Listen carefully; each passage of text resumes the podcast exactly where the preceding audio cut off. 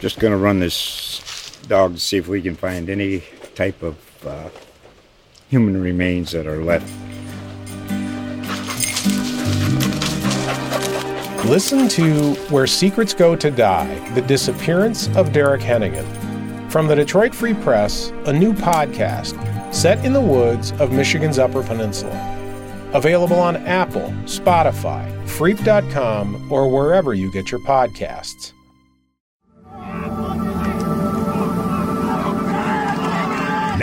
Here we go. It's another big week in the NFL for the Denver Broncos. This is the Broncos Wire podcast, powered by USA Today Sports. Now, your host, Ryan O'Leary, and Broncos Wire editor, Jon Heath. Well, how about that, Jon? We spent most of last podcast kind of ripping Drew Lock for uh, being a crappy quarterback, and he turns around and probably had one of the best games of his life, right, against the Panthers. He was awesome in that game. There's no doubt about it. I am I'm here now to I'm not here to eat crow. I'm not going to say that he's completely won me over, but I saw a lot of things that I liked from Drew Lock in this ball game, and I want to talk about it. This is, this is how we're going to start the show. So, what stood out to you most from the game Drew Lock had? Was it the no interceptions?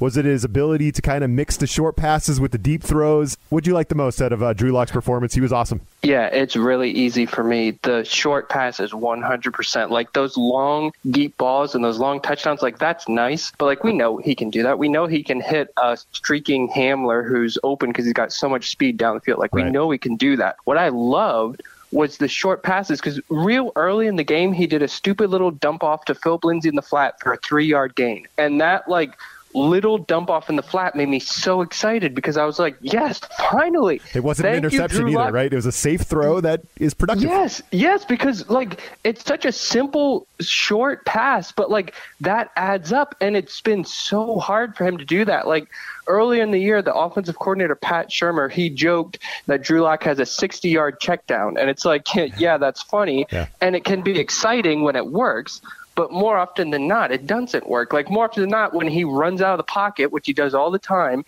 and tries to go for it all, go for a big play, and he forces into coverage and like double, triple coverage, like nine times out of ten, that's intercepted. That's why he has so many interceptions this year. And in this game, I think he was like nine of ten behind the line of scrimmage and like five of six within like six yards beyond the line of scrimmage, like something like that. Like his numbers were real good, doing like little dump offs to the running back, little like five yard out to the tight end, like a screen to the tight end. Like that's what he's been needing to do, and it just for whatever reason it hasn't clicked for him. And I think one guy that deserves some of the credit too is Brett Rypien the backup quarterback, Lock said after the game that Rypien's been coaching him up, preaching to him like, hey, man, when the deep shots are there open and late in the game, you can go for them there when they're open, but don't feel like you have to force them early in the game. You know, early in the game, just take what they give you, move the ball, get positive yards. And he apparently took that to heart because that's exactly what he did against the Panthers. And exactly like Rypien said, it worked. Like when you take the short stuff early, it'll open up the big stuff later, and you hit it when it's open. You don't force it uh, trying to make it happen. And like I was like, that that is so cool that Rypien is doing that, and it reminded me of Gary Kubiak. He was John Elway's backup for a long time. I feel like Gary Kubiak, he could come in, win some games for you when you need to, and he was also kind of like a secondary quarterbacks coach. Like he would help coach up uh, John Elway, and then he went on after he was done being a quarterback. Know, he went on to become a coach. So I, am like, hmm, I wonder if that's something that will be in store for Rypien uh, when he's done playing. And I'm not saying that like John Elway's going to or Drew Lock will become John Elway, but it's just kind of cool to see like that starting quarterback, backup quarterback, coaching up the starter like that. I just think that's like a fun little thing. It brings back memories of Elway and Kubiak. And yeah, like I said, like Lock, he checked all the boxes, but it is only one game. Like if he goes and does that against the Bills now, like not even to that extent. If he just doesn't turn the ball against the Bills and has like one or two touchdowns, whatever, like if he wins against the Bills and doesn't them the game like he's cost them some games this season, I'm going to feel pretty good. And then the next two games after that, if he is willing to check down the ball and willing to protect the ball, like going into 2021, I'm going to feel way more confident about him than I was just last week when we talked on the podcast. Like I was just about ready to write him off. I was like, okay, we haven't seen enough. I'm ready to move on. And then he's like, okay, you know what, Jon? Because I'm listening to the Broncos Wire 100%, podcast. Yes. I'm going to check all those boxes. Like no, he don't, he doesn't know who I am. He doesn't care what I think, but he definitely did. He did exactly what I wanted him to do and it's very encouraging to see. And I just hope that he can keep it up now. Yes, we very we do appreciate your listenership, Drew. Thank you for uh, for hopping on and, and, listening to the podcast. And join us anytime, anytime you want to come on. We we'd love to have you. Uh, but no, I think I think I agree with so much of what you said. First of all, I love the uh, Brett Rypien story as well. I know you wrote about that on Broncos Wire. I, I read the article. I thought that was a really cool little uh, tidbit that came out post game.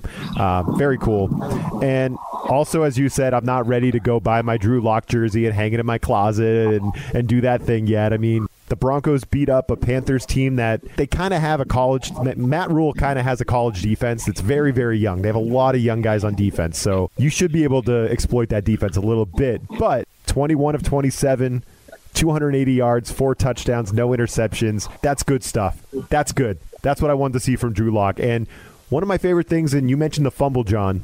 The fumble led to a Panthers touchdown, so that wasn't great. But what happened? Drew Lock came back, leads Denver on a scoring drive, and then your first drive of the second half, boom, another touchdown drive. That's what you want to see. That's the response. So now got to string it together. Like you said, the Bills game's coming up. Maybe I think the Broncos are going to have a hard time beating the Bills right now, but you got to string them together, and I think that was a very, very positive sign that we saw against the Panthers, no doubt. Yeah, for sure. Like like you said, like the Panthers, they're four and eight, four and nine now for a reason not a great defense. You want him to do that, but like he did do it. Like if he didn't do it, we'd be upset with him for not doing it. Like you can only play who's on the schedule. So it was it was definitely a good sign. Now he's got a much tougher tense, uh, tougher test against the Bills' tough defense. So that'll be very interesting to see on Saturday. No doubt about it. So there's a lot to get to. Brandon Brandon McManus, the kicker, was roasting himself on Twitter. I want to talk about that. More injuries for the Broncos that could really hamper their chances against the Bills, I think. And did a win here for the Broncos come at the expense for those hoping the Broncos would just lose games and get a good draft pick? We can talk about all that. We'll do it coming up next. Fantasy football is about proving that you are better than your friends sit 'em, start 'em. These are the fantasy picks of the week. It will kill me if this game ends in a tie. I need this win. This game's pretty much done. With Corey Bonini from thehuddle.com.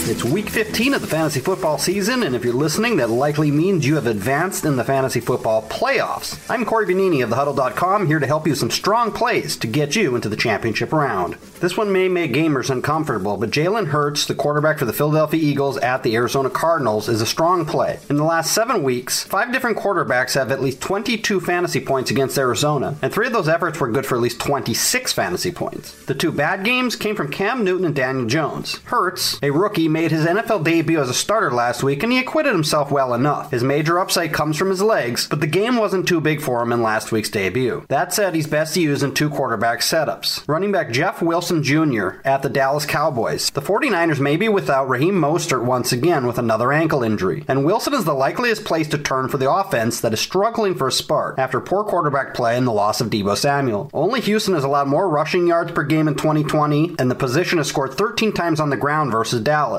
Wilson may struggle to matter without finding the end zone, so understand there is a little bit of a gamble here. Wide receiver Keelan Cole of the Jacksonville Jaguars at the Baltimore Ravens. Baltimore has given up four touchdowns in his past three outings, and the positional defense has been relatively soft in that time. It ranks 39% easier to exploit than the league average, and nine receivers have at least 10 PPR points against the Ravens in the last four games. Don't be scared off by the name brand of the matchup. Cole benefits from having Gardner Minshew back in the lineup and offers utility as a wide receiver 3 or a flex in PPR setups. Irv Smith Jr., the Minnesota Vikings versus the Chicago Bears. Prior to missing a few games with various injuries, Smith has flashed a few times, going for 10 points or more in three of the four appearances before getting hurt. He returned in week 11, only to get injured for two more weeks. Then he came back for a line of 463 and 1 against Tampa Bay last week. The Bears are the second weakest defense in the last five weeks at controlling tight ends, and if Kyle Rudolph sits one more time, Smith is a strong play for a touchdown in this divisional matchup. For more fantasy football news, tips, and advice, be sure to check out thehuddle.com.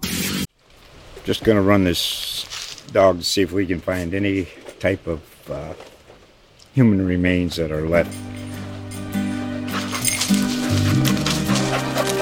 Listen to Where Secrets Go to Die The Disappearance of Derek Hennigan. From the Detroit Free Press, a new podcast set in the woods of Michigan's Upper Peninsula. Available on Apple, Spotify, Freep.com, or wherever you get your podcasts. So, Jon, this was kind of funny. Brandon McManus after the game tweeting, uh, "quote Brandon McManus sucked today." Uh, obviously, he missed two extra points against Carolina, and then he ended up quote tweeting his own tweet saying, "quote oh snap, I thought this was my burner account. So I thought that was kind of funny. Uh, McManus kind of giving himself some crap on Twitter. But I think the real story with McManus, other than him being kind of hilarious on social media, is that he landed on the COVID list. Uh, now it's a close contact thing outside of the team facility, so he still has a shot to play on Saturday night. But you never want to go into a game without your kicker. That would be a bad thing. But what'd you think about that whole thing with McManus after the game? Yeah, I thought that was funny. That just shows you his personality. He's got a, a great sense of humor, and I like that he can poke fun at himself. And he did uh, he did bounce back in the game and made a, a kick later on after having those two misses. So uh, hopefully he'll be uh, he'll be able to shake it off going forward. That is, if he's able to play this week. I think that uh, he needs to have five days in a row of negative tests, and I think if that happens, he would be able to play on Saturday, and so uh, Monday would be the first day. So uh, mathematically, it could happen. It's just he's just got to keep testing negative. And if, if he tests positive for the virus, or if like my math is wrong and he's not cleared before Saturday, I think there is a chance. But for whatever reason, if there's not a chance for him to play Saturday, they were smart after that game when they had to play without any quarterbacks. I think they were like, okay, we need to make sure we don't have this kind of thing happen again, not only at quarterback but also at specialist. So they got a guy who played in he played in like arena football, Canadian football. He played in the XFL in the spring. He's a kicker and a punter. So they signed him to the practice squad. He can back up both McManus and Sam Martin, the punter. But yeah, he's a good kicker. So you obviously would rather have him than not.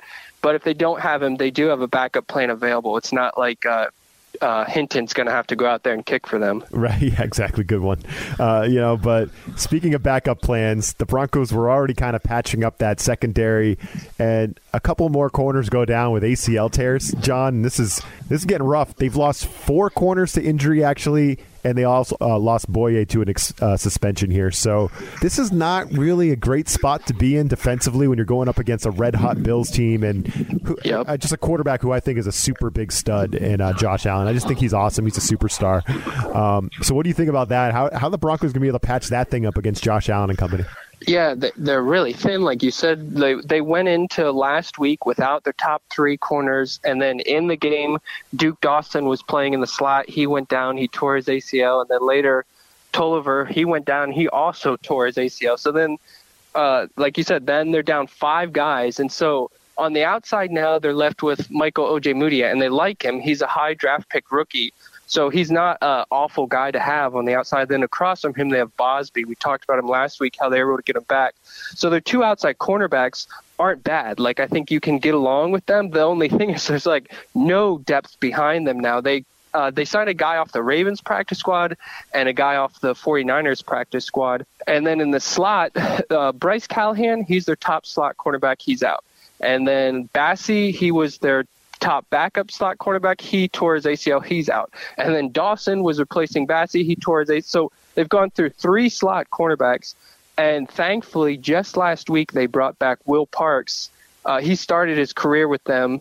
Uh, he was a safety, and the Broncos wanted to re-sign him when he became a free agent this year, but he wanted to go somewhere where he had a chance to start. And he's from Philly. His uh, Twitter handle is Philly Will. So he went to the Eagles, kind of a hometown thing, hoping he could start for them, and it didn't work out and the Eagles just cut him like two weeks ago. So last week, uh, the Broncos got him back, and he's a safety, but he can play slot cornerback. Like he did that a little bit when he spent the first four years of his career in Denver. So like, thank goodness he came back just in time, right after they lose three slot guys.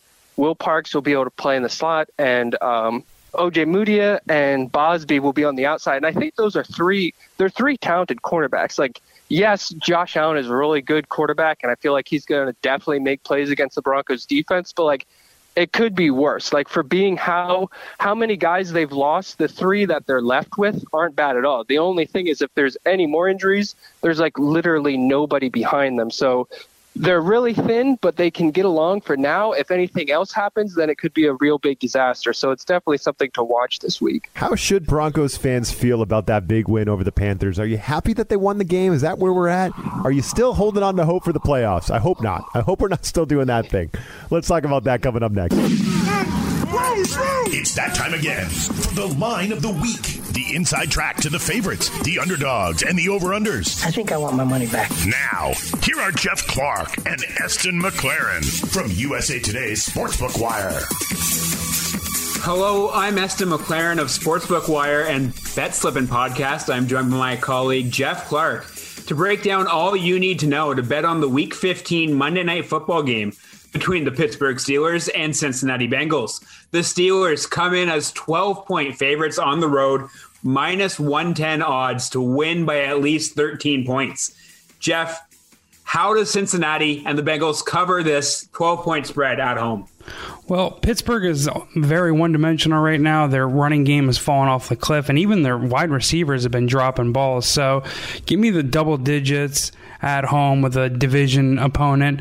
Also, this could be a quintessential look ahead spot for Pittsburgh, who's got Indy and Cleveland coming up. They've had tough games leading into this. Steelers, well coached team with Mike Tomlin, lost two games in a row. They need to get back on track no better spot to do it than against the Bengals team. They beat 36 to 10 in week 10. Give me the Steelers minus 12. They win by two scores.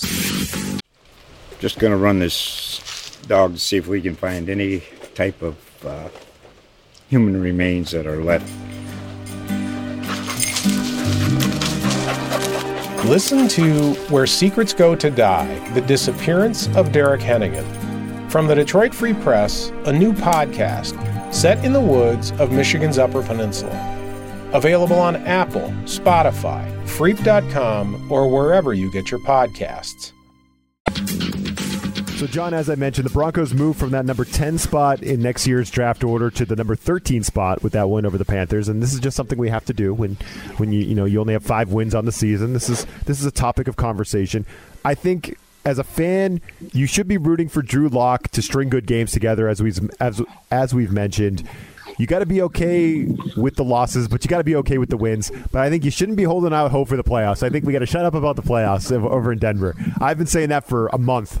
That thing's not happening. So let's not do that thing.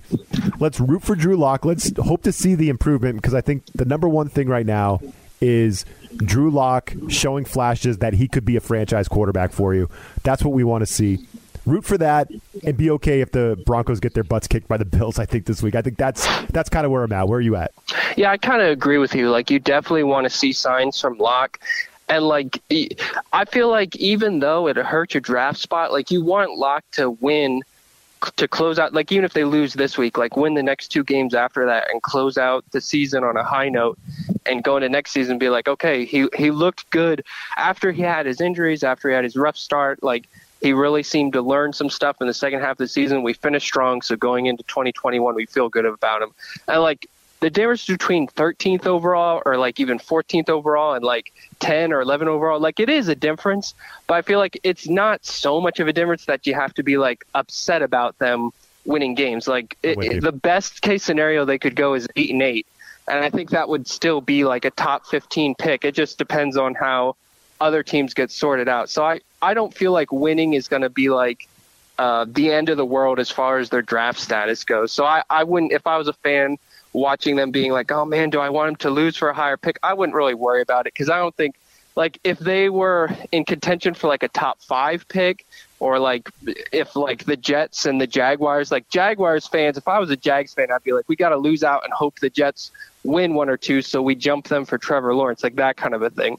But the Broncos aren't in that situation, so I don't think it really should come into play that much. And one thing that's going for Denver, for those that are rooting for the team to win and, and are happy when they win games and happy when Drew Lock plays well, is the Broncos play really well against the AFC East. They've they're going for the AFC East sweep, Jon, which is not that's not something a lot of teams can say they've done, especially when the Patriots are in their heyday. But the Broncos have defeated the Patriots, the Dolphins, and the Jets, and they have a chance to complete the sweep against the Bills. Now they're underdogs in this game at home, but it's only six and a half. So, what do you think? Is this is just like a magical thing that's happening this year? Are the, are the Broncos just destined to sweep the AFC East? Yeah, that's a really good point. They have played the division well. I like I definitely get why they're six and a half point underdogs, even playing at home. Like the Bills the Bills look like they could be one of the best teams in the AFC. Like the Bills look like the real deal. Yep. But uh, at the same time, like the Broncos are hot. Like they they've got confidence. Well, I mean they're not that hot. They won one game, but like they've got confidence after last week. Drew Lock seems to have got confidence, and like I mentioned earlier, like if it clicked for him and this was like a turning point for him, like that could be huge. And if he if he plays well against the Bills, I I like I don't think they're going to shut down Josh Allen. Like I I'm with you. I think Josh Allen is a real good quarterback, and I feel like he's going to be able to make some things happen. But I do think that like they slowed down Patrick Mahomes. Like they didn't shut down Patrick Mahomes, but they slowed him down. And I feel like they could do something similar to Josh Allen. And if like if they hold the Bills to like 24 points, like can Drew Lock do enough to get like 27 points? Like I don't I don't know. We'll see what happens. I just feel like I'm not ruling them out winning the game at all. I in my official uh, game preview for Sports Weekly, I had them losing, but I'm not I'm not going to be like shocked if they pull it off at home, coming off a win. And the, I don't think the Bills are going to take them lightly but the Bills aren't looking at them like they. I don't think they looked at them like they looked at the Steelers. So if if the Bills like let down their guard a little bit and the Broncos get up for it, like they could upset them at home for sure. Yeah, I knew you were going to say that, Jon. You're, you'd never count out those Broncos. Too Come on, optimistic. you, you, I never learn. You wouldn't pick. You, you don't count them out against Patrick Mahomes and company either. You're, you're always like, hey, I wouldn't be surprised. Yeah, so I, I love that. You know, I love the optimism. I always do. But for me, like one thing that I think is kind of cool, and I think Broncos fans should pay attention to it. Like, just kind of watch Josh Allen. You can really see the strides he's made this year have been remarkable. I think he really has elevated, and, and it wasn't this way last year. It definitely wasn't his first year. He was terrible No. his first year. Josh Yeah. Allen was statistically. You know, Lock's probably put up better numbers than Josh Allen did his first year. But the jump he's made has been so incredible, and you watch him now, and he's just a freaking stud. He's a leader, and I think that's the quarterback we're hoping Drew Lock can become. He- Exactly. We need, we need him to make that jump. So I know Drew Lock's not there yet. We're hoping he can get there, and I think that's what Broncos fans should just pay attention a little bit closely to Josh Allen and the guy he's become because we're hoping, we're all hoping that Lock's that guy. Yeah, I think that's a great point. And there have been plenty of uh, Broncos fans and Broncos pundits who have made a comparison saying, hey, all you guys dunking on Drew Lock, like Josh Allen wasn't good his first year. And I think Lock's, I think this might be his 16th game coming up. So, like, he's not a rookie, but like, this is basically like his first full season.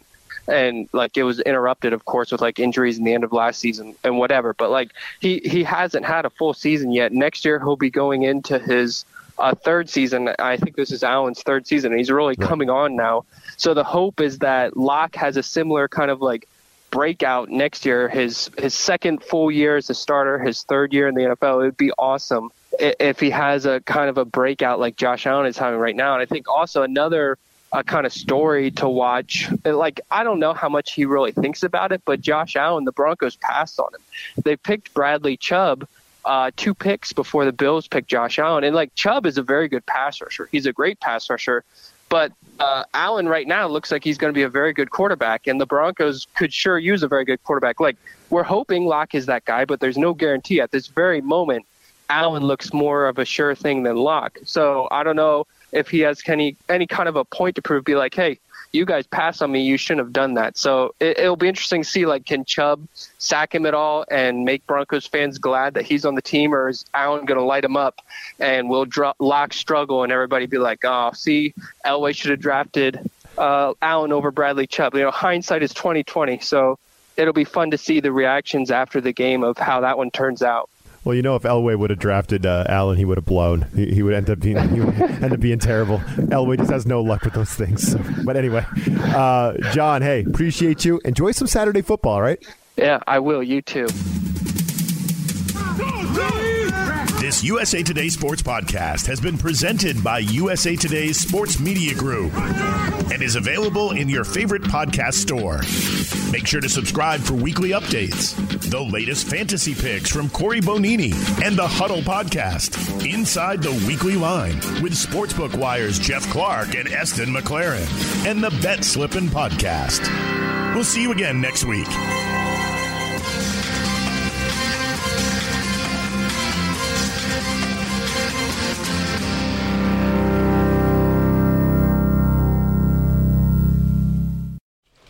Just going to run this dog to see if we can find any type of uh, human remains that are left. Listen to Where Secrets Go to Die The Disappearance of Derek Hennigan. From the Detroit Free Press, a new podcast set in the woods of Michigan's Upper Peninsula. Available on Apple, Spotify, Freep.com, or wherever you get your podcasts.